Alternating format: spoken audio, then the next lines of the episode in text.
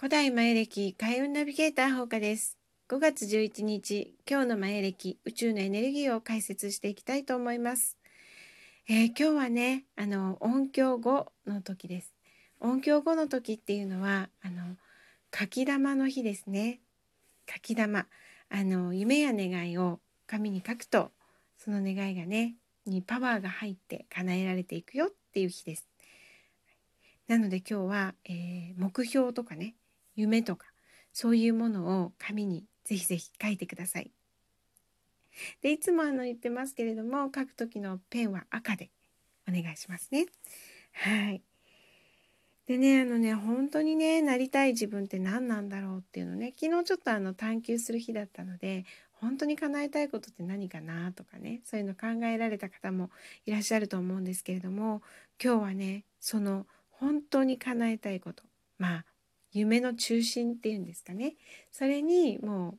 バッチリ意識を定めてそして書いていただくっていうことをしていただきたいと思います。で書いた時にねやっぱりその願いが叶った時の波動で書く。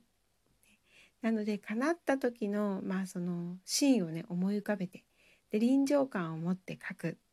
っていうことをするととってもねその書いた文字にエネルギーがこもってそれが発せられていきます。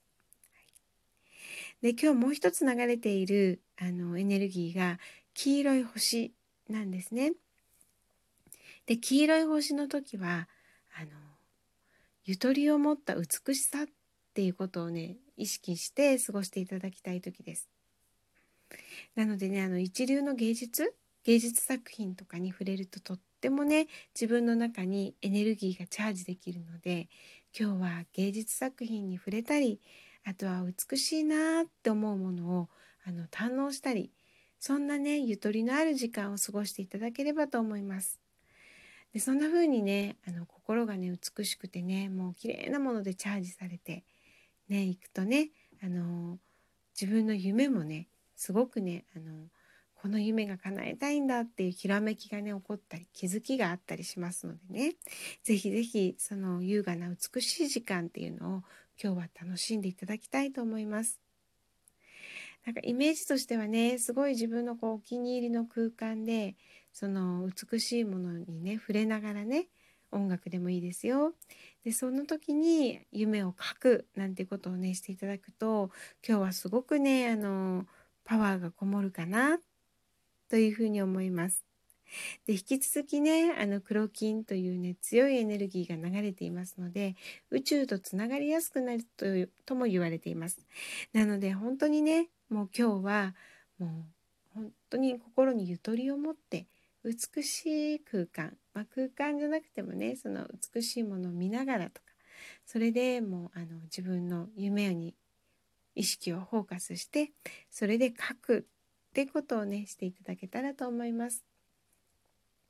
本当にねマヤ歴ってとってもシステマチックにできてますね。昨日で自分を探求したら今日はもうそれをね中心を決めて書く日こんな風にねどんどんどんどん回っていきますので13日サイクルごとに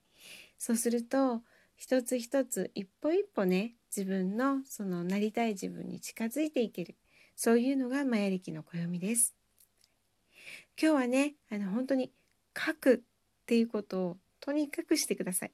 夢を書く。ね。でその夢が叶えられていくそういう時です。